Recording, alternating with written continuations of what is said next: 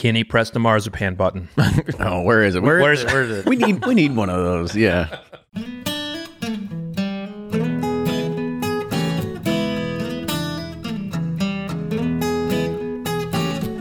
This is episode 268 of Bourbon Pursuit, the podcast featuring news, reviews, and interviews with people making the bourbon whiskey industry happen. Before we learn a little bit about Baker's Bourbon today, here's your weekly bourbon news update. Researchers in Finland think they have discovered a cure to hangovers. In a study published Tuesday in the Journal of Alcohol and Alcoholism, researchers from the University of Helsinki and the University of Eastern Finland found that amino acid L-cysteine relieved alcohol-induced ailments such as nausea, headache, stress, and anxiety. Good way to get rid of those Sunday shakies. Woodford Reserve Assistant Master Distiller Elizabeth McCall, who's back on the podcast on episodes 84 and 211, has joined the ranks of wine enthusiasts 40 under 40 tastemakers of 2020. And this recognizes young winemakers, brewers, beverage directors, and others who are changing today's beverage industry and she was recognized in part for her work to grow rye grain in Kentucky to be used in bourbon. Congrats, Elizabeth. And moving on to bourbon release news. The 2020 Four Roses Small Batch Limited Edition has been announced. It's one of the most coveted bottles that are coming out in the fall every single year. And this year, it's once again a non chill filtered and bottled at 111.4 proof. It will be a blend of 12 year OBSV, and that is going to be 30% of the blend, 12 year OESV at 25%, 16 year OESK at 25%, and the final 20% of the blend is 19 year OBSK. Four Roses will distribute approximately 14,000 hand numbered bottles of the 2020 limited edition small batch to be sold in the United States. We'll have a suggested retail price of $150, and there's also an online lottery for you to be able to get your bottles in person. You can go and check that out at fourroses.com. Maker's Mark has announced the launch of the Maker's Mark 2020 limited release. It's a result of more than 12 months of experimentation with Maker's Mark's barrel producer, Independent Stave Company. The first stave in the 2020 limited release is SE4, and it's made from virgin French oak and a convection cooked at medium heat with a short toast period and is responsible for much of that caramel flavor. And the second stave is PR5. It is made from virgin American oak and a convection cooked at low heat very slowly over time to bring out vanilla. It'll be bottled at 110.8 proof, and each bottle of this limited release will retail for a suggested price of $59.99. It'll be available nationwide beginning in September. Freddie Noe, the eighth generation Beam distiller and creator of Little Book Whiskey, and also our guest back on episode 254, has announced the fourth installment in his annual limited edition series of blends called Little Book Chapter 4 Lessons Learned. The blend consists of four year old Kentucky Straight Bourbon Brown Rice, an eight year old Kentucky Straight High Rye Rye Whiskey, and a seven year old Kentucky Straight Bourbon Whiskey. It will be bottled at 122.8 proof and will be available nationwide in limited quantities starting in August of 2020 with a suggested retail price of $124.99. And the Pursuit team, well, we're back at it again. If you happen to be scrolling through the TTB this last week, you may have seen a new label approval, and we're pleased to announce Pursuit United.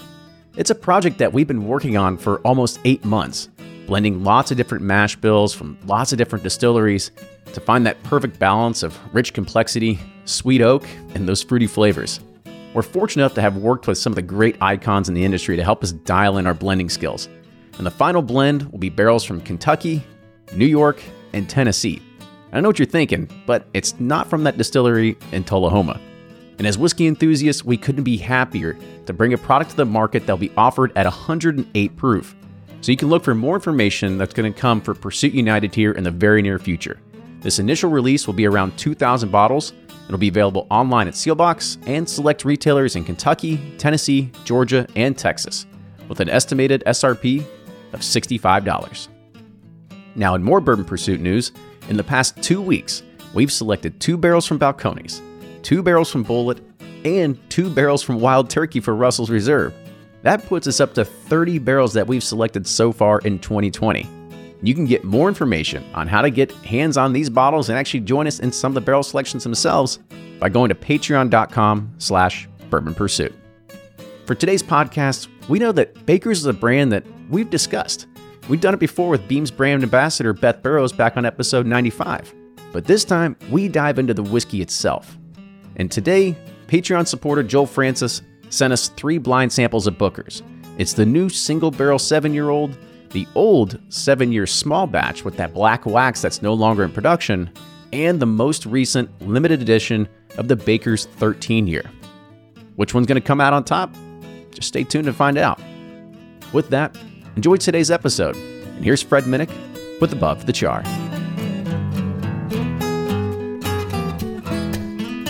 I'm Fred Minnick, and this is Above the Char. I've written about this a lot over the years and tweet about it even more. And for some reason, it just drives me crazy. It bugs me to no end when a distillery talks about they are the first at something. Now, I know what a lot of people say well, if it's something significant, shouldn't they point it out? I'm finding that more and more and more distilleries are touting things that they're the first at that nobody cares about. We were the first to change a light bulb over a fermentation tank. Listen, I don't care about that. We were the first to have a broom closet on the same floor as our warehouse crew. Nobody cares.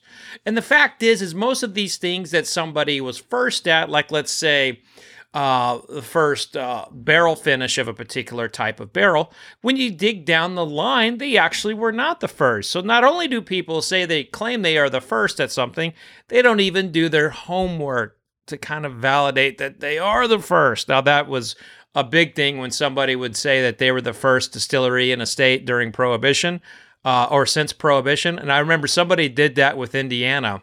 I don't remember the distillery, but somebody said that. Uh, they were the very first distillery in Indiana since Prohibition.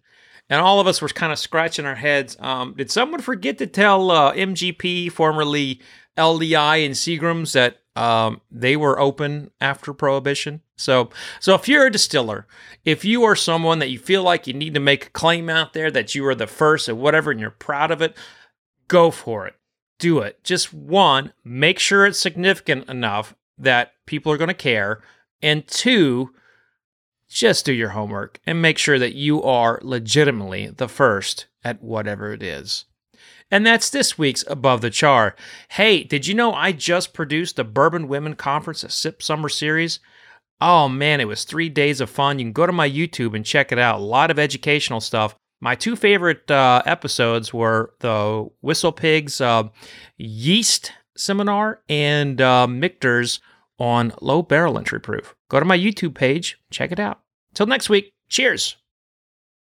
And they're off for another Give 270 2020 Unicorn Raffle. Your $20 ticket gives you not one, but two chances to win from our lineup of 20 Woodford Reserve treasures, including the grand prize, the rarest unicorn yet, the Woodford Reserve Kentucky Derby 150 Baccarat Edition. Only 150 bottles were made and is just like the one the Derby winning owner receives. Quit horsing around and get your $20 tickets now at give270.org. Charitable Gaming License ORG 0002703 Do you ever pour yourself a bourbon, swirl it around, and then start struggling to come up with tasting notes? And perhaps you're also looking for a good Father's Day gift idea. Well, you can now solve both with a kit from Nose Your Bourbon. And unlike other nosing kits on the market, Nose Your Bourbon kits feature real ingredients for the most authentic aromas. You can smell real Tahitian vanilla bean instead of some synthetic aroma that's just made from chemicals. So head on over to noseyourbourbon.com and enter code BP10 for 10% off your order. Ed Bly and Rising Tide Spirits are back again with a new release of Old Stubborn Bourbon. And this release of Old Stubborn is a premium hand marriage of 10, 11, and 12 year cask strength, barely filtered pot still bourbon. It comes in at a staggering 123.8 proof. And the flavoring grain for this one, which the last one was wheated, but this time it's now rye rich, sweet, and bold with a long finish that's sure to be another eye opener. You can order online at Seelbach's or thebourbonconcierge.com, and you can even purchase in person at Revival Vintage Spirits, and even now with very few select stores in Kentucky. You can get it now while you can, but be sure to do it because it's not going to last long. From their bar to yours, Chad and Sarah of the popular YouTube channel It's Bourbon Night bring you their favorite at home old fashioned mix with the new Elemental Elixir's Golden Hour Syrup. It's a custom made syrup with notes of bold black tea, warm spices, and orange zest. All you need is your favorite whiskey and ice. No bitters needed. One bottle makes 16 drinks, so that's only $1 a cocktail before you add your own whiskey. They can also be enjoyed in other cocktails or spirits, mocktails, coffee, tea, and anything you can think of. It's crafted locally in Lexington, Kentucky, and you can get your bottle now at whiskeyambitions.com.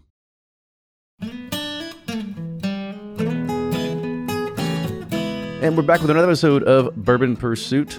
It's the official podcast of Bourbon. But you all know that. You're dedicated listeners. And today, the whole team is here, and we're doing something that's actually a suggestion from one of our Patreon members. And it was to kind of look at the Baker's line because Baker's has sort of seen a resurgence uh, in the past, I don't know, year and a half. I guess that's probably the best way to say it.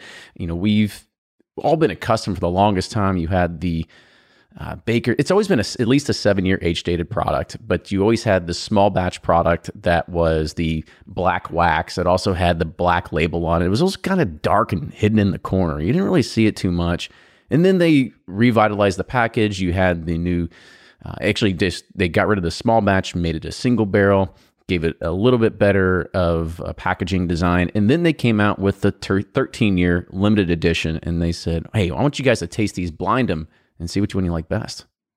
All right. You know, yeah. when I think of bakers, um, I think of the actual human being, you know, that it's named after. And, uh, you know, he was the Baker Beam was the master distiller for for Jim Beam, but he was kind of like the I don't want to say he was the outcast. I mean, he's and he's still with us. He's very much uh, still uh, you know got his wit and everything, but he's kind of like the guy that um, was you know, they were like, okay, um, maybe don't bring your Harley to the, you know, to the gathering this week. You know, he he was a he was a guy, you know, and he would just like uh he was a man's man. He was, yeah, yeah, he was a man's man, and still is. Um, in like so, while Booker Noe kind of became the face of of that company, you know, Baker was very much behind the scenes doing a lot, and so they named a whiskey after him. And for a long time, it's just been 107 you know, 107. And I think someone at the company was like,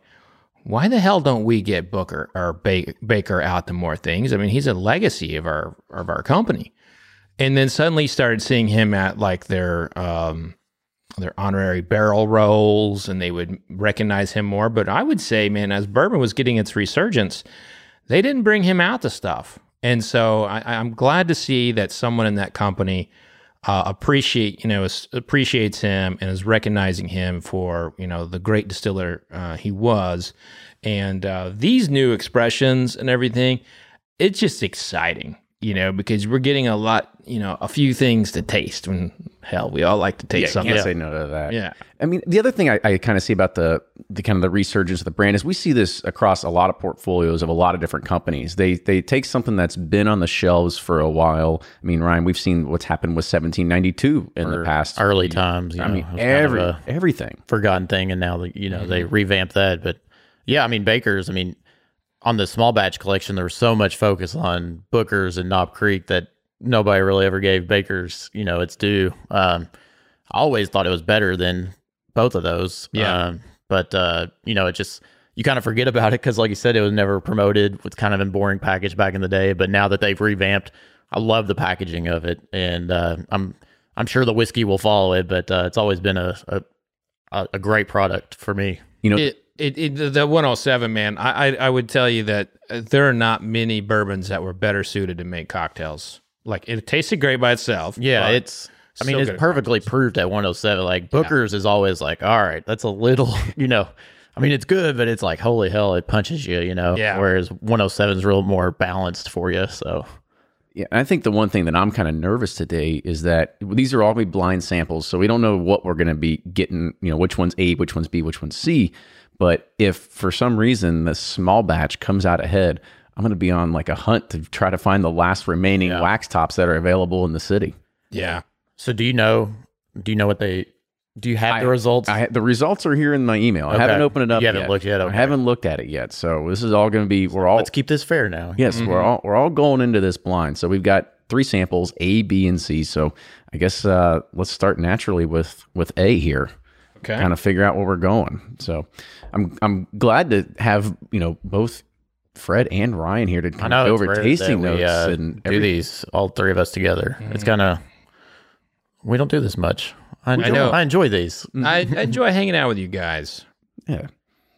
I would say the nose here, this is really good. It's, I mean, I get like Yeah. cherry and it's also, we have to preface this. So this is recording and this is our, our first drinks of the day. So we're, we're making it happen early it's on. about 10 a.m. Yeah, it's about 10 a.m. 10, 18. You know, usually that's about my fourth drink of the day. But uh, Yeah. Well, you know, most you're a tasting pro. panels they taste in the morning. You know, Yeah. so that's what we got. We got to follow their footsteps. I usually brush know, my teeth with Jim Beam White. You know, to rinse instead of Listerine. It's like just Well- swish it around. well, my Listerine is uh, Elijah Craig. Oh, okay. you know. Just to make won't- sure, we don't make any correlation there.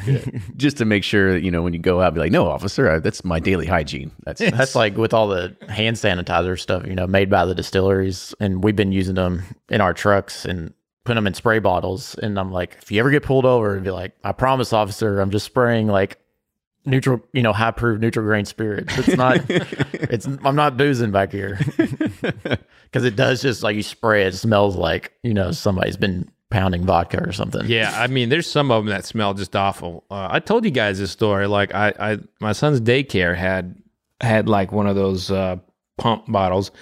I pumped it, washed my hands when they got in the car, and smelled my hand. I got an instant headache. I, I my, I was sick to my stomach. It was just after just smelling it, and I'm like, I, I don't know what they were using, the process they were using, but I immediately, you know, went to Barrel Bourbon. I said, hey, can you give, can I buy or get you know, some hand sanitizer from you. And I took it back to my daycare because no parent should have to have that on their damn hands yep. but back to the tasting, your note, your note on cherry is really spot on. I'm curious, does anyone else get this big old honey note there? I get a big Yeah. old honey here. Yeah, I kind of me. I I, I gonna get like like a orange marmalade, sugary type flavor with uh, and then a lot of Kenny's favorite like sweet oak kind of on the nose. Um, The nose is really good. A is going to be hard to beat for me, man. That's hitting all the points on my palate. I the- agree. The, nose is like perfect for Yeah. me. Um, haven't tried it yet. Gosh, just first one going into it. If this isn't the 13 year, I'd be surprised. Well, it's freaking good. Yeah. and usually when beam when beam is between um between six and ten years old for me there's always a cornbread note and so i'm with you this is definitely it is past that cornbread note now to where it's like honey and caramelization um and all that and so if it is you know it's friggin it's gorgeous Yeah, this there's is a tons of- solid whiskey here. Citrus, a lot of sugar, and then like just a Uh-oh. real nice, what nice like spice at the end. Like it's Uh-oh. like I don't know. It's it's fantastic. kenny press the marzipan button Oh, where is it? Where, where's where's it we need we need one of those. Yeah. It's like boom. Need some kind of like bell to go off or something. Oh like my that. god! Can we just drink all of? Can we, just, have start- a? and Yeah, just we can probably it a just let's get B and C out of the There's way. yeah, that kind of almond cream thing going too. Yeah, no, it's a, There's there's like everything going on. Oh in my this. I mean, gosh! this is so, is it is it just because we're so thirsty and like we just you know it's our first drink of the day and we're like we haven't seen each other in so Yeah. long and so we're having like a little nostalgia here. our tongues are like, thank God we needed that bourbon. Start your day. needed the shot. It's like coffee. it's like Which you know it uh, every time we come here and do a show, I'm, I always think to myself I need to bring my own coffee because Kenny doesn't. Kenny and Lauren yeah, don't drink he coffee. Drink coffee. Ca- I I'm still wrapping my head around how you don't drink coffee. I just it's never something that we've really. I don't know. I never really Do needed your it. parents drink coffee? My parents actually do. Uh, I mean, my dad started tailoring off a little bit. They, I mean, they used to be like four or five cups in the morning kind of people, and now they've they've started. kind of people. Yeah. Kenny Kenny's so high energy, high energy. Anyways, I think true. I think when he drinks it, it gives him a little jitters and anxiety, which It's true. I can only drink one cup per day, or one cup or two espressos per day, or I like am in anxiety panic mode. like I get See- jittery and like It it calms me. Oh, not me. I mean, if mm-hmm. some people, I mean, I've had it before. Like, you go out to a nice dinner and they're like, "Oh, would you like a coffee afterwards?" Or you make an Italian dinner or something like that. I'm like, "Yeah, you know, sure, fine." And then it's like 3 a.m. I'm just like, just Yeah. wide awake. My eyeballs are shaking. It's just like, I can't I can't do coffee. Like I can nail it down to like if I drink past like two thirty, like I can't sleep that night. Like it'll stay in me, and I'll just like won't be able to fall asleep. It I'm really sensitive to caffeine, and I'm sure you are too. I'm not sensitive. It's just something that I've I never am. really gravitated towards. I mean, Well, I it sounds like you're sensitive. Well, you're it staying up all Eyeballs night. are shaking. Yeah. I'm not sensitive. no, I promise I can handle a lot. I get stung with a bee and just my face explodes. Um, no, I, it's just something that my body just probably you know it hasn't been used to it, so therefore it doesn't develop it or doesn't you know it, it can't process it the same Yeah, exact 'cause way. It is a drug. Now, if I don't have coffee for an expen- extended period of time, do not come near me. my head hurts so badly. Yeah. My insides are like screaming at me. You are right. It is a drug. And in the Mormon faith, they're like, don't touch, don't touch caffeine. It's a drug. And it, it, it- there's not a thing. Pete, when the when everything kind of started, I was like, you guys can take my whiskey away, but you touch my fucking coffee, you're dead. you know? Yeah, I, was, I, I don't know why I was listening to a coffee podcast, not to get on coffee, but uh, they were talking about how it tr- it doesn't actually give you energy; it just tricks your brain. There's a you know chemical you release when you get like melatonin, whatever, to to get tired, but it tricks it to shut off those triggers to make you tired, so it like bypasses and you just never feel tired, and so that's why it's harder to fall asleep or It's like whatever. cocaine. Yeah, exactly. it's a mild version. Cocaine and coffee. What could Yeah. go wrong? That's Coca Cola, you know, you got caffeine and cocaine. Uh, so Speed- Wanda glass speedball. too. yes. On to B now. Moving to B. Yeah, Num- coffee, coffee pursuit. number B. All right, so we definitely my nose is already picking up like a steep drop from uh from the nose.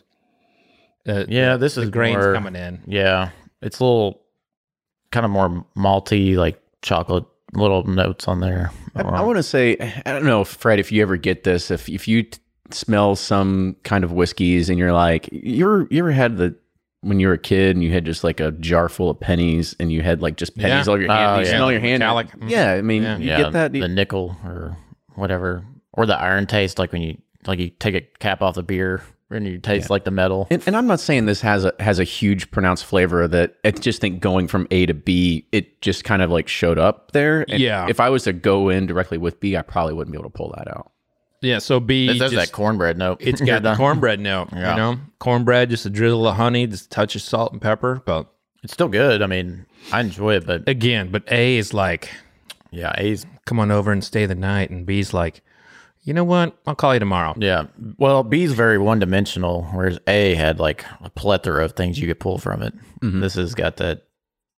And it might be because you said it, but cornbread. But no, it's, it does have like that doughy kind of like Yeah. malty, kind of a little bit chocolate kind of in there for me. But um, The finish doesn't last as long. yeah, it's very short. Um, whereas the first one, I mean, it kept building for me. Mm-hmm. I know. I guess uh, a question for you all is why do you think bakers wanted to move from a small batch to a single barrel? I, I think that's it seems to me Seems ass backwards. it, well it does it seems different in regards of like Oh, I- okay how do we streamline? How do we make this oh, you know this easier? Is but this is marketing 101 you know they're just like uh and it's also like managing supply you know. What what the um what henry mckenna did was it kind of like put a, a put a, a henry mckenna and blanton's kind of put like this like um this face to to like demand uh, to the distillers, and they're looking at like all this, this, all these people hunting Henry McKenna and Blanton's, and they're both single barrels. I wonder why. On Henry McKenna huh? yeah, guilty as charged. But uh, so all these brands are like, okay, guys, we need to have uh, a single barrel, and then maybe throw in a honey barrel to go win something, you know, that sort of thing. And um, and I think you started seeing you started seeing that, and then on the supply side, maybe they only do 300 barrels a year of this, and now that frees up a lot of whiskey for, you know, something else. So it so it does two things. It puts uh it, it puts like a new new conversation out there, a different type of demand, uh, a different type of seeker of of the whiskey. Yeah, and I guess as a buyer, you you you never know what you're going. to That's the exciting thing about single barrels. It might taste completely different, but you might get one that's like far above, you know, all the others, and you know, you kind of have this like magic barrel, you know, that you pick up versus just like the same offering every single time. So it's Yeah. like a whiskey geek. It kind of makes it a little more appealing than just a small batch. but sometimes you want that consistency That's true. Yeah. And, but I mean, it probably, you know, like I think single barrels, they have more attractiveness right now to a buyer, like because it's like, oh, you know this. So it's Yeah. like let's get them in the door with the single barrels, and then once they like it, maybe they'll try our more consistent product over here. And I agree with that. And I think I actually think that you know small batch is a big friggin' lie.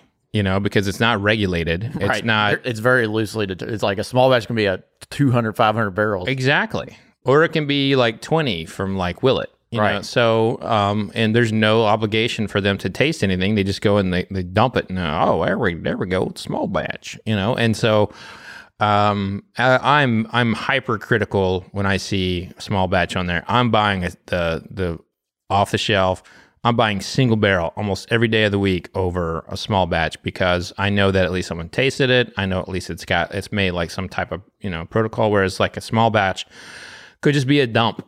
Yeah, it could be a dump of a bunch of barrels. Yeah, I think it's it's funny when you look at the wording that some people use. I'm surprised they haven't tried to you know, try to change that vernacular up on a lot of these bottles because I know like Jefferson's uses I was like about to say Jefferson it super small batch, super small batch or very small batch Yeah. or something like that. very very small batch. Super small batch reserve in the ocean. Infinite infinitesimal small batch. Like I don't know like if, if people like at some point somebody's got to use some sort of other word besides small to be able to you know differentiate themselves because it doesn't it doesn't have any connotation or any meaning. I mean, as you said, it could be anywhere between twenty to two hundred barrels, and uh, I think that would be something that maybe as whiskey geeks and consumers, we'd love to be able to see that be a little bit more regulated, or say like, hey, here's the magic number.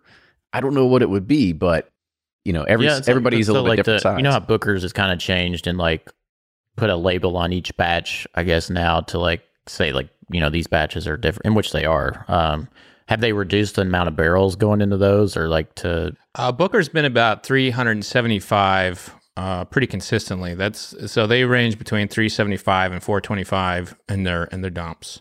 gotcha? So it still seems that that number you would blend out a lot of consistent inconsistencies, but but I guess I would think so too. I've never had like Booker's different batches like next to each other. I guess maybe we'll know, do that it- one day. I will tell you, i of the small batching ones that use a healthy amount of barrels, I would put Booker's up there as the is the most unique and consistent to that parti- particular brand. And because it has, you know, Booker's name on it, you know, Fred and Freddie, I mean, they take that very, very seriously. And I've been with them when they're going through that process. And, you know, Beam's big enough where they can have like uh, 10 different batches of like 375, you know, Right. dumps. They're like, all right, taste this batch, taste this batch. You know, so they they are equipped to be able to handle that for a consistency to meet like the to the the branding of Booker's. But um, I think in general, you know, I think uh, you know we've never really talked about this, but I don't think you should be calling your product small batch if you have over 100 barrels in it. Yeah. I think 100 barrels should be like you know the limit, and the term is not um, you know, I and this is why I like respect Wild Turkey so much. You know, they have I think twelve hundred barrels going into one hundred one. Ain't nobody calling that small batch. They don't want to call it small batch. Yeah. You know, so um, you know, And why don't people want to sit there and, and boast about really large batch? Yeah. but like on but on the biggest, label, be like biggest batch ever. like like super super big batch. Like come look at my batch. yeah, That's a good point. Now they will. Yeah. Probably. Yeah, maybe that's just it. That's the new thing. Everybody, Kenny Coleman gave us the secret for the future. Big we're large, batches. We're large batch. the largest batch there is. then it just becomes a pissing contest. If I see that, I'll vomit. and then it's the Guinness Book of World Records. They'll put anything on a bottle to sell it. Oh, you for know? God's so sake, it- I'm not surprised if they would. Really. So good, it's the largest So, batch. so is Knob. Creek small batches? Are they similar? You know, dumps or I don't know the exact count on them, but it's it's. I would it's assume they're probably bigger. Yeah, they're Uh, bigger. I don't know the exact count. I would say they're probably closer to 500, but I don't know for sure. Yeah. That's still a lot of barrels. It is. It's a lot And, of barrels. and and listen, folks, Knob Creek is uh friggin' consistent. Yeah. You know, it's it's really really consistent. Consistently Yeah. And I don't mean to talk about Knob Creek on the Baker's throwdown, but Yeah, I mean, it's all the same family. gosh, we had that 15 year old the other day, and man, that was like perfectly balanced, Mhm. like just so good. Like we were blown away by it. I mean, it was like just dried for like heaven There- ecstasy. you know, Beam has Beam has a you know some warehouses in there. Those aluminum skin warehouses that just breathe really well and they get heated really well in uh, in the summer. And they'll have some barrels in there, man, that will just blow your mind. Yeah. And uh, the center cut action. And um, I, I think uh, you know, it, and it's funny. Like we we can have this debate all day long. It's like who has the best whiskey. I think Buffalo Trace gets this reputation for it because they actually go through a lot of effort to make sure, you know, the stuff that they're putting out there in their limited edition and all that is like it really it's coming from good places. It's got some good age to it. And these other guys are just like, well, you know, we got Jim Beam White Label and Evan Williams, and you know, we like those checks. right. Uh, so that that 15 year old is not as much of a priority to us. you know? Sure. And so, like, I, I often wonder what the world would look like in terms of our opinions of who has the best whiskey. Is if like if Beam took a very similar yeah, strategy if like as the Buffalo small Trace. batch series was like if they if they put as much into it as the antique collection. Exactly. Yeah. So what if like so if if Jim Beam says, you know what? Fuck this like mainstream going everywhere. Let's let's be like let's be very limited. Let's get only our best stocks and let's put it out there. Think about that. They could throw makers in there. They could do bakers. They could do Knob Creek. They could do bookers. I mean, you want to tell me that a 15 year old maker's mark wouldn't wouldn't beat uh, a William Larue Weller? I guarantee you it would. yeah. I mean, we Well, simple math alone. I mean, Beam has so many much, so much more barrels than Buffalo Trace has. I mean, there's, you know, like you said, they could really cherry pick and fine tune Yeah. if they wanted to. But it's probably a pain in the ass, and Jim Beam White's paying the bills. You know, it it's is. economies of scale sort of thing, Right. You know, you, you look at where your money makers are, and you figure out, okay, yeah, we can make a splash here today, and it's it would be it, what would it be? It'd be publicity, right? Mm-hmm. That's what you're going to get out of it, right? And I think that's that's always good to a degree. I mean, we know that Buffalo Trace plays that game better than anybody else out there because mm-hmm. there isn't a press release that doesn't come out that isn't on one of our blogs, our friends' blogs, uh, VinePair, Uproxx, or whatever it is, right? It's on Yeah. everything. but it's, it's funny too. Like Buffalo Trace is now like trying to more or less play the Beam game. Is their long term vision? They're trying to get like as much whiskey, much as volume, much you know Mhm. consistency as possible is like kind of how they're pivoting towards. Um, yeah, so they're it's funny how like yeah they're they're trying to replicate more what Beam's doing. But how great would it be if every every one of these big distilleries had like that, you know, BTAC kind of strategy? You know, it gave us like a portfolio every fall and we could just like really determine who is legitimately making the best whiskey. And I think, you know, Buffalo Trace, you know, overwhelmingly gets that And it- it conversation. really good. I mean, there there's no. What's that? I mean, and it is really good. It is I mean, fantastic. yeah. every year in year out, William Miller Weller is like always one of Mhm. my favorites. Like it's so good. it's just and stag Oh, typically and Stag, e- even the bad years of stag is Yeah. better than like you know the majority of the bookers yeah. you know Most of the antique, the ryes are like pretty hit or miss, but the other ones are pretty solid usually. I agree. I, I think you, you kind of led onto something. By the way, let's let's start on C a little bit. Yeah. Um, but you know, I think you you really hit on something that'd be really interesting to see is if if all distilleries came out with some sort of super high end premium, you know, whatever it is. Like even if let's say Wild Turkey did it, and you know they had the rare breed super rare And you, release. and you, don't had- let the marketing guys dictate what it is. exactly Like you had the the tasting panels and the whisk the master distiller do it because a lot of them are decided by marketing teams first, and then they have to kind of build something around that. That's exactly And right. so, yeah. And I think that is why. So we we complain about the marketing of Buffalo Trace after the fa- the whiskey is out. Okay, so that's I think everybody does that. You're talking about the press releases and everything, and they're well, they know, rely on other people. Uh, That's that. That's they, but they're like the marketing teams are not dictating the whiskey at Buffalo Trace or the releases, and you know, mar- Whereas other distillers, they are. exactly, Yes. exactly. And so that is like so. What Buffalo Trace is doing is actually it's very much appealing to this connoisseur market. It's appealing to the people who want to learn more about whiskey and taste more whiskey.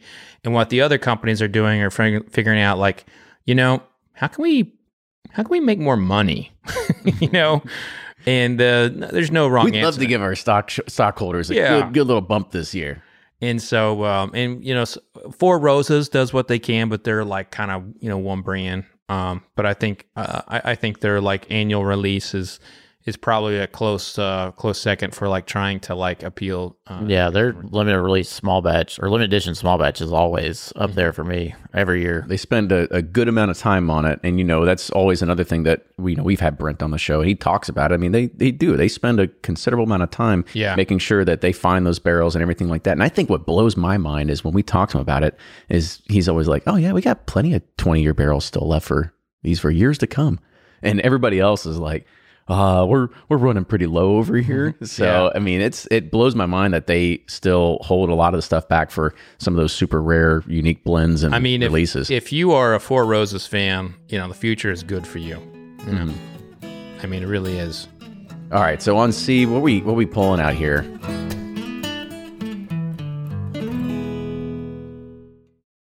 Shopify's already taken the cash register online, helping millions sell billions around the world. But did you know that Shopify can do the same thing at your retail store? Give your point of sale system a serious upgrade with Shopify. Shopify's point of sale is your command center for your retail store. From accepting payments to managing inventory, Shopify has everything you need to sell in person. And with Shopify, you get a powerhouse selling partner that effortlessly unites your in person and online sales into one source of truth. Track every sale across your business in one place and know exactly what's in stock. Connect with customers in line and online. Shopify helps you drive store traffic with plug and play tools built for marketing campaigns, from TikTok to Instagram and beyond. And get hardware that fits your business. Take payments by smartphone, transform your tablet into a point of sale system, or use Shopify's point of sale Go mobile device for a battle tested solution. Plus, Shopify's award winning 24 7 help is there to support your success every step of the way. Do retail right with Shopify. Sign up for a $1 per month trial period at shopify.com slash bourbon, all lowercase, and go to shopify.com slash bourbon to take your retail business to the next level today. Shopify.com slash bourbon. If you're anything like me, then you can't get enough about bourbon. And that's why I'm a subscriber to Bourbon Plus magazine. Bourbon Plus is a quarterly publication that tells the stories from the heart of bourbon the farmers who grow the grain, the distillers who labor over the process, and the people like you and me who raise their glasses to celebrate it all. Subscribe to Bourbon Plus magazine today at bourbonplus.com, that's P L U S.com, and use code PURSUIT at checkout for $5 off your subscription.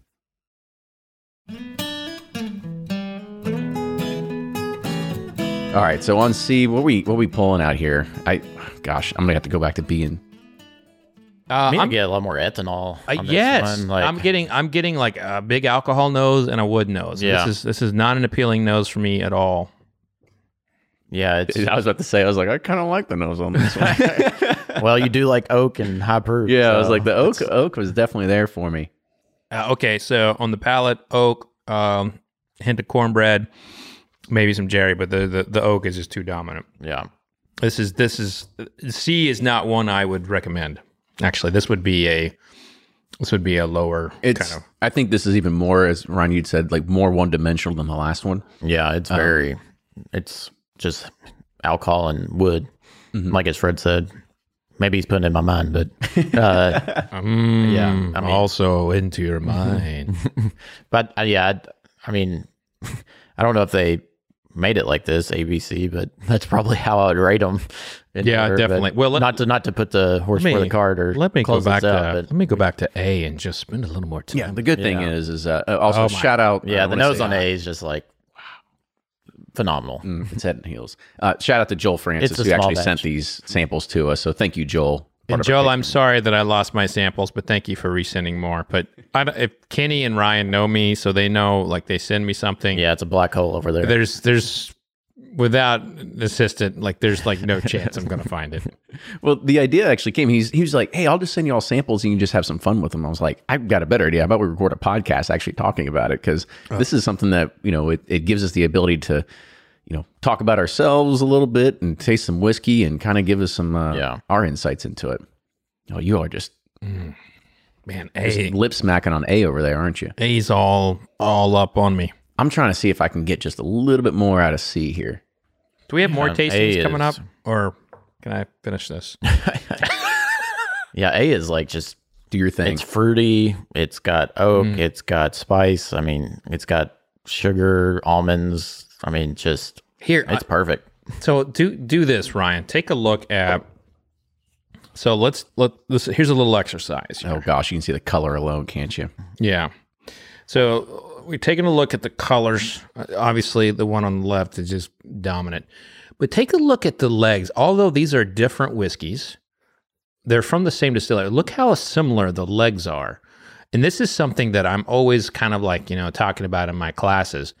But you can actually identify uh, some of the distilleries you know, if you if you can confirm it's from the same distillery of like of like their legs, and they're they're kind of like they're just the beam has like a globulous, uh, kind of like leg formation. Yeah, and these are non-chilled filtered, right? Or are they?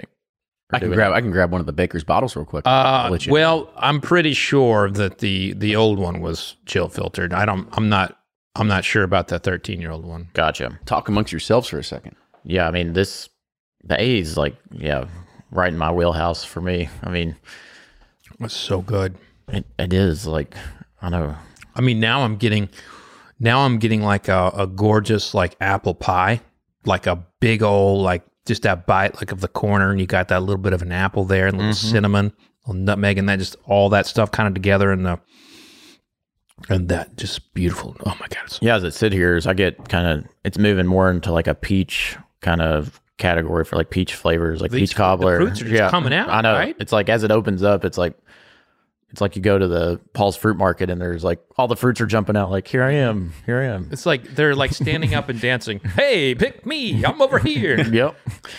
So it doesn't say anything about being non-chill filtered, at least on the Baker's single barrel. This is one of the latest releases. We did a whiskey quickie of this, and Ryan completely destroyed the label when we were open. If you remember, I know. It was. you butchered it so bad. Oh yeah, sorry about that. It's like you took a lighter to it to try to get it off or something. Yeah. You know, that's the thing about like opening those labels when the camera's on.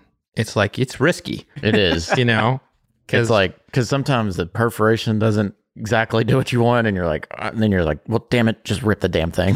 you know. And then like you got people watching, you're like, uh, need some help? They're commenting, and then you're like, It's like doing a floater on a New York sour, you know, man. in front of people. Two thousand people Yeah, watching. Exactly. you, you got to give yourself some slack. You did such a great job Oh, I on know. that. Come on, man. I'll never let that down. Ah, it's okay. It just makes me better for next time. oh my god, Make you practice harder. So friggin' money. Yeah, so it's ABC for me. And actually, I would say, I would say C is in such a last place. It's not even funny, and I would heavily not recommend. so what? Uh, I know um, what Evan Williams Black is like your uh, your uh, what's the word I'm looking for? Baseline. Your baseline, yes. Yeah. yeah, your baseline. What? And that's a what? An 88 or uh, 86. 86? Gotcha. Mm-hmm. Where do you think you would? Uh, C is probably going to be like, if, I mean, I'd have to spend more time with it, but it's under 80. Uh, I'd probably put it in the 75 point. So it's drinkable. It's drinkable. Uh, but, you know, I'm not wanting to drink it. Yeah. So I think when I when I go back to B and C, I know you all are just falling in love with A over there, and I'll I'll probably venture back that way here eventually. Yeah, we're, we're over here like, hey, what's going on? Here? We've already poo pooed on B and BNC. It's yeah, it's just like uh, I don't even want to make a bad analogy, but when I go back to A or sorry B and C, I think B has a little bit more character, a little bit more spice on the finish. Uh, as you had mentioned, C is a little bit more just kind of like oak water. Um, not to say that there is anything super bad in my so what opinion Kenny's about saying it, is there's a chance. yeah. water. I mean, B does have a little like kind of honey, um, like go, sugary, like taste B and C real quick next next to one another. Yeah, whereas C is like for me oak water with alcohol. it's yeah. Mm-hmm. B's a little more uh has some more depth to it.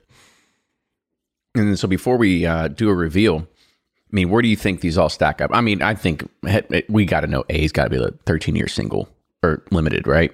I would think so, but I've been If wrong it's before. not, I mean, that would that would that would really be a really kick in the ass. so we have a 13 year single. What else? I would I would say if it comes out if if it comes out like where it's not the 13 year old, I'd say then the pours got mixed up because there is no way that's that's one of the other ones. Well, I guess we'll That find that because that color, it, the color alone. Oh, it's yeah. an easy. I mean, the color alone just says it's got some depth to it, and it's not a and it's not cast strength. So I blinked out for a second. What did you did you say what you would rate A as?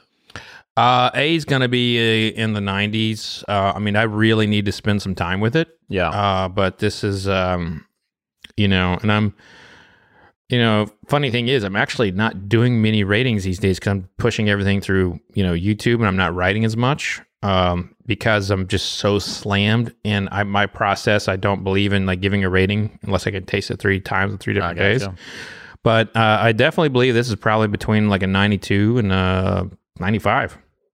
Well, here start the bakery Madness. you heard it here first. Well, I mean, if it- Fred it- Minnick effect. If it is the 13 year single barrel, which we all all believe it is because of just the color alone and depth and everything like that, I mean, this has been sold out for a while, Yeah. right? So uh, anybody finding that because it came in a you know beautiful like silver packaging and all this other kind of stuff too. So uh, cheers to anybody out there that actually is able to snag a bottle. God, of it. that's so good. yeah, that's uh that's three thumbs up. I wanna- I wanna- I wanna- review- reviewing system for us. This would be three thumbs up. I want to taste this up against, um,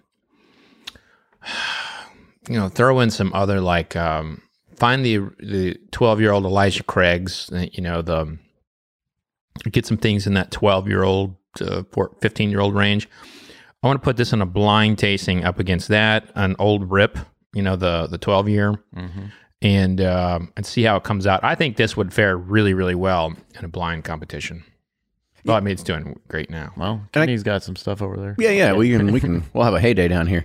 I guess the the other thing, is kind of question to you all is when we start looking at when we are releasing things and the, the age statements and the price points, things are a little bit all over the place. Um, when we look at like say Elijah Craig 12 year and we say it is you know the barrel proof version of it and it has a retail of like $65 we're all like okay yeah bang on like that's it.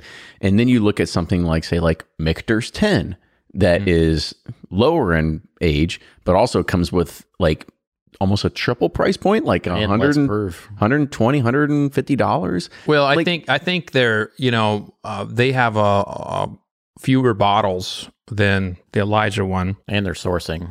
in the sourcing, so you have you have some economic layers there uh, when it comes to that, um, and then you also you also have the and this is the this is the realistic truth is that some of these companies are pricing based on the secondary market. It's true oh yeah they're pricing on the secondary market.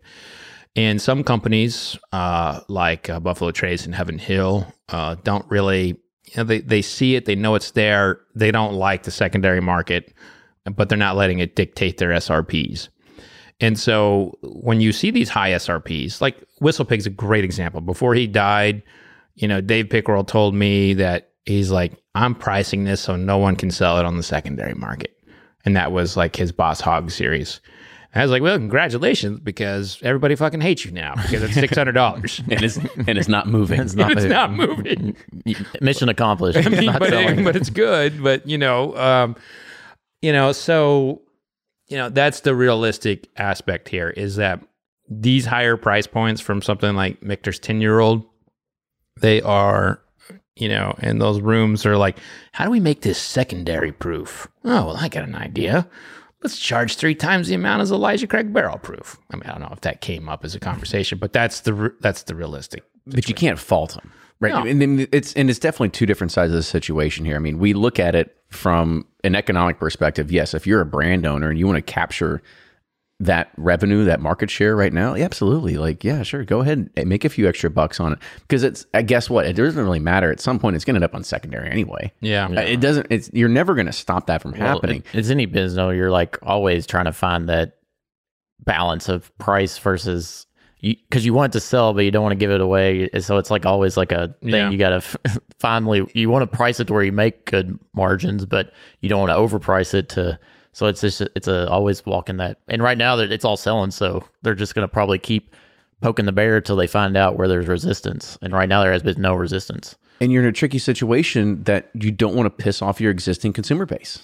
I mean, these are the people that have kept you there, as Fred always said, who takes you to the dance and Yeah, everything like yeah, that. And- yeah. And, if you continue, I mean, that's that is always the one thing that I will give to Sazerac and Buffalo Trace is that they will they will only. I mean, we've always see marginal increases, but that's just inflation in general, and and it's mm-hmm. not to say like, oh shit, like we're we're leaving three hundred percent on the table every single time we sell a bottle they continue to try to stay at a reasonable SRP for everything that they try to do because I feel that they look at the long game. They look at the long term solution of what whiskey is going to be, and they don't want people to hate their product because of all of a sudden, you know, they're. You, let's Then say- it's like twofold. They get hate because there's not enough product, and so it's like you can't win. and It's- and, and, and almost like you know we talked about the the Buffalo Trace Antique Collection, kind of like setting the bar for like the like how to do the releases. I mean, Buffalo Trace also has a lot of pressure on them because they are kind of like carrying the the American whiskey industry from a quality perspective on like these limited edition releases, and no one else is you know doing anything like that. So they have a lot more pressure on them and a lot more eyeballs on them. And I do think they're priced too low. I really do. And I think it's great if you can find a a, a BTAC for 99 bucks. Congratulations. But the retailers who get those bottles, they're like, I'm not going through this. This is 1200 bucks. And so they then get that kind of like backlash. And Buffalo Trace says, well, it's not our fault. But I mean, I don't know. I mean, it's I think they could very easily move it like sub 300 and get no pushback. I think you're and, right.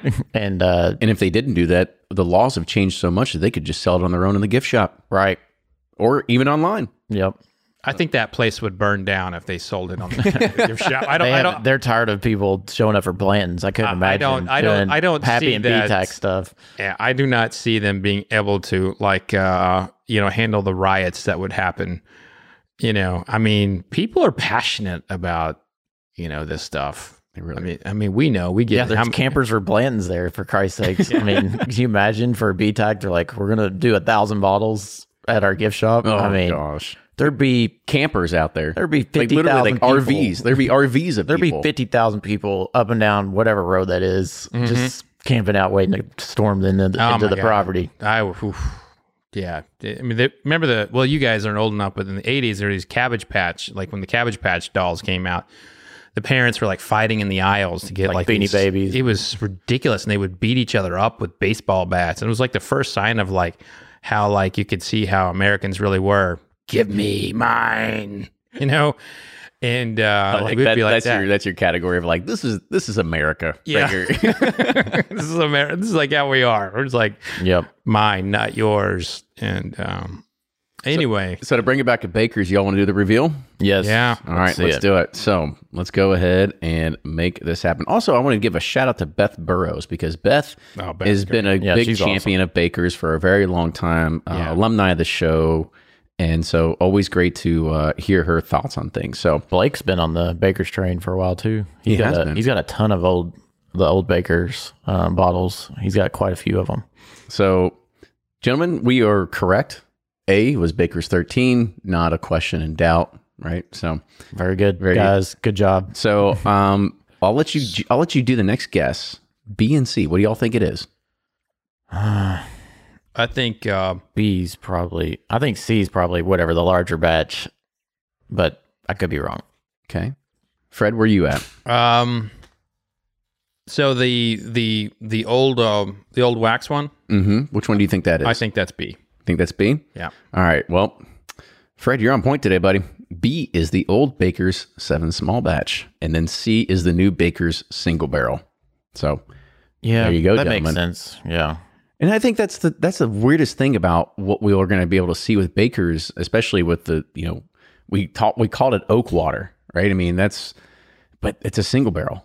Every single one's going to be Yeah, different, you- and you who knows what you're going to get next time. I mean, like I don't know which one we got sent. We've got another one here, which was I mean they literally put everything the warehouse and the serial number and everything on here, especially the age. I mean, you know they they say seven year minimum on the label, but this one was actually eight years and six months that I have in front of me. But who knows what the the you know the sample and, level. and Baker's is the exact same mash bill as Knob Creek Booker's. Yep. That yeah, it's not on the high rye bourbon. Yeah. of uh, old granddad. granddad and yeah, Yeah. hmm granddad and basil. So so the you know th- what's interesting um, about this is that I remember this. Okay, so this is going to be going back for people if you are if you're an old school whiskey drinker. C reminds me of what uh, Old Taylor tasted like when Beam was putting it out, and they had a six year old. Is I think they had a six year old age statement. It, ta- it tastes just like um, like that from when when they had it, and so and it was Oakwater was kind of like a description for it. So I'm curious to find out if they were if they're using the same barrels from that warehouse uh, from that time. But you know when when Beam sold Taylor to um, Sazerac, you know they just didn't give a shit about it. So it was a bottom shelf. And it's amazing to think about this, but it was a bottom shelf six year old. And you know I would buy it in like 2007, 2008, and um, and quickly put it away because it's like, oh yeah, this is not good. You know, Fred, I guess one question to ask you as we kind of start wrapping this up because, you know, you were, as you just said, you know, buying a lot of stuff in 2000, 2008, 2007, 2008 time. Mm-hmm. Myself, I started like buying hardcore in like probably 2013. Mm-hmm. So I maybe became even before the huge influx of like 2014, 2015, but you were there seven years before me. So kind of talk about like what you saw on the shelf back then too. Well, the shelf was uh, Days. yeah, the shelf was kind of like um a little a little lazy. Like now everything is like uh, spruced up, and the the retailers got the lights pointed at the ones they want you to look at, and so now there's like it's like an experience going into a liquor store. But back then, it would be like you know all the Heaven Hill products would be like way down here, like only like alcoholics were buying it. You know? Yeah. I mean, and I'm like a jug of six year old for uh fucking seven dollars. Grab that. You know, I mean it's like so like the Heaven Hill old style six year old green label. I've always been buying that. Oh yeah. But things like um, like Old Taylor and, and Benchmark uh, were there. The the beautiful finds for for the whiskey the whiskey heads was like Weller twelve year old. I mean, there would be Go to Rite Aid and it's just yeah. I mean, it was like Knob Creek is today. Is like Weller twelve year old was everything. I mean, that is what I bought. I bought a lot of Weller twelve year old, and I bought a lot of. Um, uh, what else did I buy? You know, back then I, I bought a lot of old Overholt. Uh, I like the I like the taste of um, what they used to do with that with that rye. And I think it, you know, knowing what I know now, I mean, obviously they had older barrels going into it, uh, but um, you know that's changed quite a bit. But the liquor store was um, was definitely quite a bit different. The brands that I mean, there would be there w- there wouldn't be the Pappy was was known at this point, so it would get pulled and put in the locked case and and most of the times but yeah, and- but and you was this like for you for like for me then like I was buying like Elijah Craig 12 was like a premium bottle to me at like 25 bucks I was like gosh Yeah. this is a lot of money For you a know? small And, batch uh, for me was, and then uh but you'd look at like Pappy or something you're like gosh 50 60 dollars for I remember buying a presidential 18 Jeffersons and it was yeah like that was where I was it was going, like yeah. 75 bucks or, Yeah. and I was like oh my gosh this is like I'm like rich right now I know. you know and I would like panic buying it you know I'll never forget buying the uh, Jefferson's uh, presidential 17 year old uh, that we've been able to validate was basically Stitzel-Weller liquid that was they was competing at that time they were buying a bunch of like Stitzel-Weller stuff from there were like five people trying to buy it and they got like honey barrels Jefferson's did Trey was really good at getting those barrels um, and I'll never forget you know buying that after tasting it, at, I think I tasted it at Corbett's. That's that's what I would do. I would taste stuff before I would buy Oh it. yeah, Corbett's had the nice patio. That's right by your house. Yeah, I miss that place. Yeah. uh, and so I bought that bottle, and I never, I'll never forget. I was like, I've tasted, it, and I was like, my God, I think it was eighty bucks, and uh, I was like, I would miss an electric bill every single day of the month to have another one of these because I mean that's basically what an electric bill was at the time. It was like, like eighty bucks, 80, 90 bucks, and uh, that's how I would look at things. I would look at it in terms of like a cell phone bill or an electric bill. Like, is this the month that I can do without my cell phone? yes, it is. And um, the thing is, is those bottles were on the shelf. You know, they weren't behind the case. There wasn't like all these other things, and there uh, little things like Templeton was just starting to come out. And you know, you would see that bottle. Uh, uh, one that caught my eye was Redemption. I became a very early fan of Redemption, um, and of course they would sell and all that. But they used to have these, uh, you know, eight and nine, ten year old cast strength ryes that to me kind of that kind of like create. I think Redemption did more to create the connoisseur- connoisseurship level of of rye than uh, than any other brand between like you know 2008 and 2012 because they were putting it out at cast strength and getting the right barrels. And, Yeah. And so that that's just the stuff that was that was out there. And and you know and i was i was going this is when i was writing for tasting panel. And so i would i was going and i was very much absorbing everything that i could. And th- there's also the fact that when you write about this stuff and as you all know you get samples.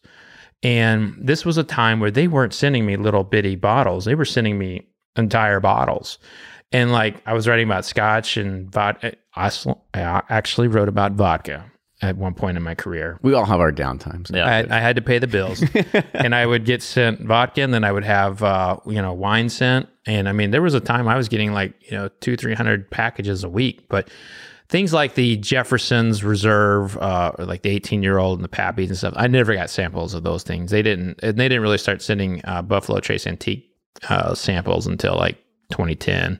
So it's um, I look back on that time uh, very fondly but most of those bottles are gone. You know, because I I've always spent a lot of money on uh, on bourbon. Every year the price goes up because you you meet people that have bottles, and um, And there's Yeah. never enough whiskey. there's never No. enough. There's never Yeah, enough. it's you're taking me back to like I remember when you know because I was Elijah Craig, Heaven Hill Homer, and I think the first brand that kind of got me to like stray away from that was Bulleit because it was like so market. It was like one of the first brands. Makers was always marketed heavily, but like Bulleit and Bulleit Rye was the first rye I had, and kind of sent me down liking ryes or whatever. down the rabbit but hole. like kudos to them because they like you know were really out there out in your face and Yeah, you know uh, that kind of got me to try different things and yeah. and I mean, it, it, it's it's you're like it's the frontier of bourbon. Like you know gotta gotta try it. Uh, and uh, and that was so when my introduction to uh, you know Bulleit, you know, it came pretty quickly because again they were heavily marketed, and so like any fresh writer, you know, the that's how these that's how these brands look. Ooh, a new writer in the space. Let's get him and let's get him on our side and have him writing something positive about him. Well, you start looking into Bulleit, and you've got like 15 blog posts from Chuck Cowdery from you know 2001 to like 2005 is like fraud, fraud, fraud, fraud, not true, not true, not true. I was like, oh, interesting.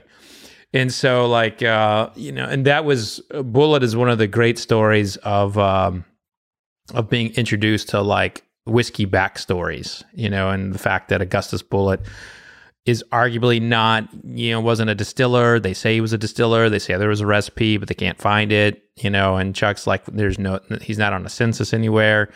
It's uh, it's a fascinating, it's a fascinating study of that time, and that like everybody felt like you had to have a backstory. So any kind of whiskey brand that was coming out, you know, kind of followed that template. And now people are like, uh, we're barrel bourbon with two L's, you know, and so it's just a, it's a very very different time.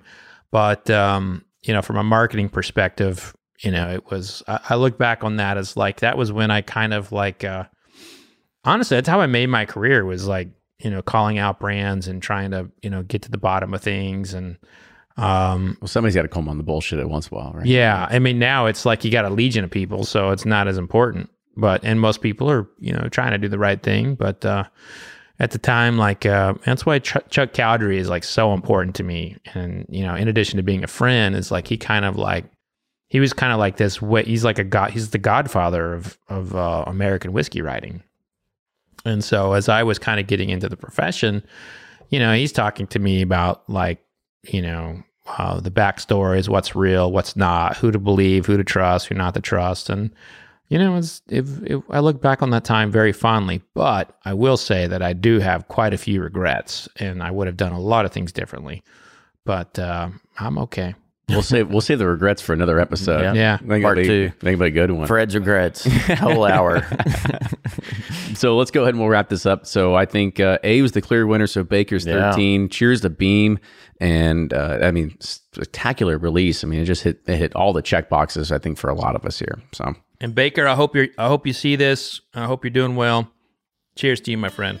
yeah fantastic job Yep. So make sure you follow and like Bourbon Pursuit on all the social medias and support us on patreon.com slash bourbon pursuit. And you can find us on every single podcast outlet channel as well.